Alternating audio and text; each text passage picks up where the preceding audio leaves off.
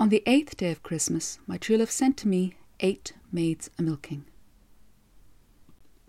Once upon a time, there was a remarkable cow, a cow called the Glass Gowan. It was called this for its colour, for this was no normal cow. It wasn't white or brown, red or brindled. This cow was the colour of the sea. It was greeny, bluey grey. But that was not the only remarkable thing about this cow. This cow gave amazing quantities of milk, truly astonishing quantities. It could be milked three times a day, and each time give 30 gallons of milk, and that would still not be the end of it. Some people said that the glass gowan had walked out of the sea one day. Others said that it had walked from a river, or perhaps walked down from heaven itself. No one knew exactly where the cow had come from, but they did know that the cow belonged to Cian. Cian was one of the sons of Dian Cecht, the great healer. Now all of the children of Dian Cecht were greatly talented. His son Miach was the greatest healer Ireland had ever seen, greater even than his father. His son Gobnu was one of the first to bring smithcraft to Ireland. And Cian, well, Cian's talent seems to have been with animals. He had a special kinship with them, and even had the power to transform himself into any animal he wished. And perhaps that is why the Glass Gowan chose him to be her human. Even though the Glasgowan had chosen Cian to be her human, that did not stop others from being jealous and from wishing to possess the cow themselves. One of these was Balor, Balor of the Baleful Eye, Balor of the Fomorian, whose fortress lay on Tory Island. At this time there were three peoples living in the land of Ireland the Fir Bolg, the Bagmen, the hard working men of the soil, the Tuatha Danann, the magical, almost godlike people of craft, and the Fomorian. The Fomorian had as much magic as the Tuatha, for they had once been one people, but whereas the Tuatha Danann turned their sights towards creation, the Fomorian preferred destruction. They lived on the islands on the coast of Ireland, and would regularly go upon raiding parties on the mainland. When they raided, they would take two thirds of everything two thirds of the crops, two thirds of the wealth, sometimes even two thirds of the children. It was on such a raiding party that Balor of the Baleful Eye heard about the magical glass gowan, and when he heard about that cow, Balor wanted it. What Balor wanted, Balor took, and so he set about a plan to steal the cow. Though, was very protective of his treasure. He never let the glass gowan move out of his sight. Wherever Cian went, the cow was sure to go as well and thus Balor, though he tried, he could not take the glass gowan by force. So instead, he decided to take it by trickery. One day Cian and Miach were visiting Gobnu in his forge. They had brought a quantity of iron, and their brother was making each of them a sword. As ever, Cian brought the glass gowan, leading her along by a halter he held in his hand. When they arrived at the forge, Cian, being the elder of the two, said that he would go inside and speak with their brother. He handed the halter to his brother Miach and told him to wait and watch over his precious cow. Cian went into the forge and Miach waited outside. He entertained himself in naming the flowers and herbs that grew about, for Miach knew the secret of the plants. He knew which herbs killed, which ones cured. While he was entertaining himself thus, a small red headed boy ran up to him. The boy marvelled at the cow and asked Miach if it was his. No, replied Miach. This cow belongs to my brother Cian. I am waiting for him while he goes into the forge of our brother Gobnu, who is to make us both swords. The red headed boy frowned. I heard the smith say that there was only enough metal to make one sword. I guess your brother is going to get it since he's the one inside. This angered Miach greatly. They had agreed weapons were to be made for both, and if there was only enough metal to make one sword, it was unfair for Cian to claim it without any discussion with Miach. He handed the halter to the red headed boy and told him to watch the cow as he stormed into the forge to have a word with his brothers.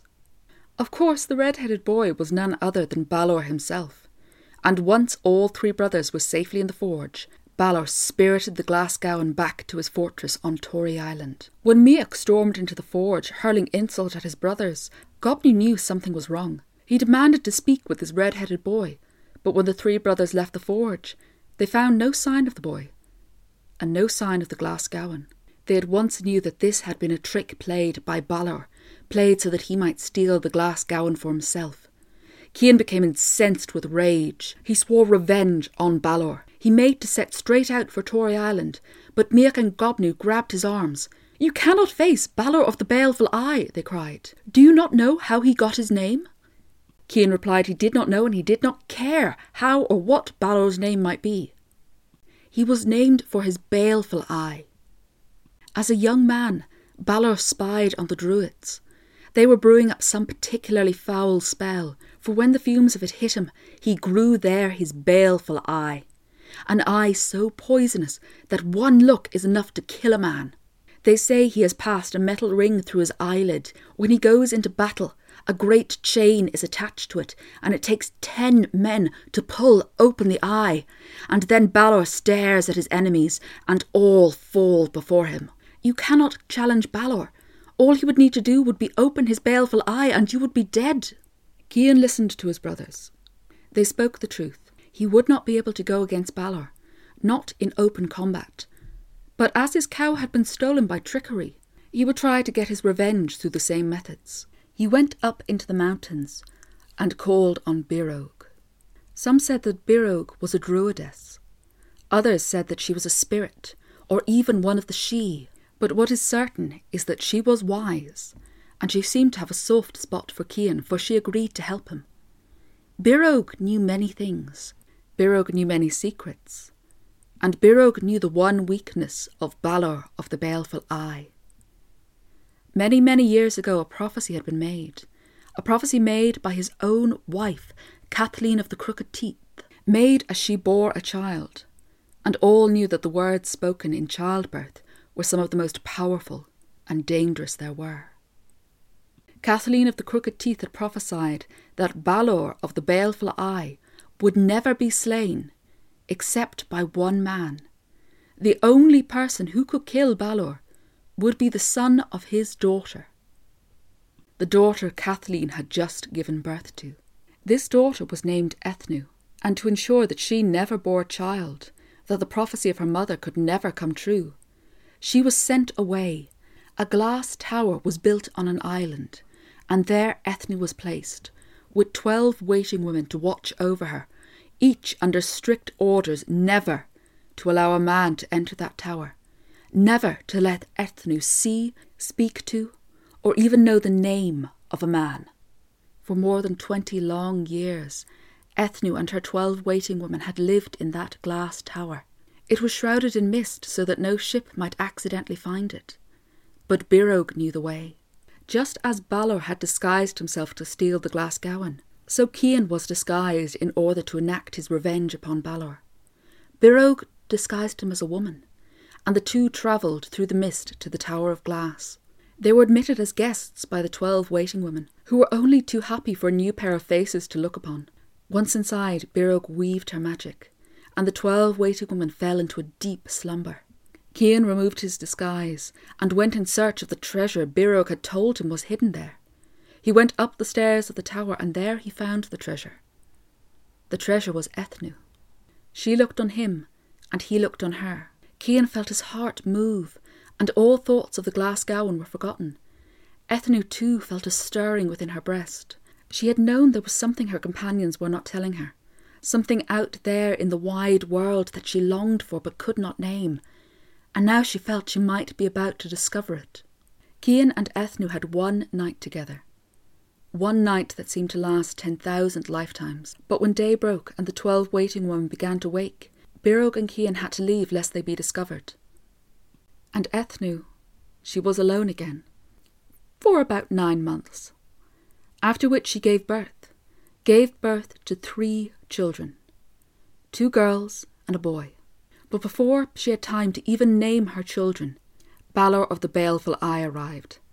He had heard that his daughter was with child, had heard that she had delivered a son. His rage was beyond reason. He picked up the three children, the three babes, his three grandchildren. He would not look on them with any of his eyes, for he feared if he looked on the babes he might feel love for them. And so, with his eyes shut, he threw all three babes into the sea, assuming, of course, that they would drown. But they did not. The waves caught the two little girls, and as the waves washed over them, the girls were transformed. They became dolphins. They swam and frolicked in the sea, and their descendants can still sometimes be spotted off the coast of Ireland, particularly around Dingle. The wind caught the little boy, and carried him safely all the way to the mainland, where Birog was waiting. Birog took the child from the wind and looked on him. She saw that this child would be the hero of a great many stories. She looked on him and saw, and then she spoke. She named that child. She named him Lugh Le Fada, Lugh of the long arms. But she knew that in time he would grow to have another name, that one day he would be known as Lugh Ildonog, the one skilled in many arts. But those are stories better told at another time. And as for the Glasgowan, that marvellous cow of green and grey and blue, well, she seems to have gone back to wherever she came from. Possibly back into the sea, or back into the river, or back up into the sky, for no one saw her again, at least not for a very, very long time.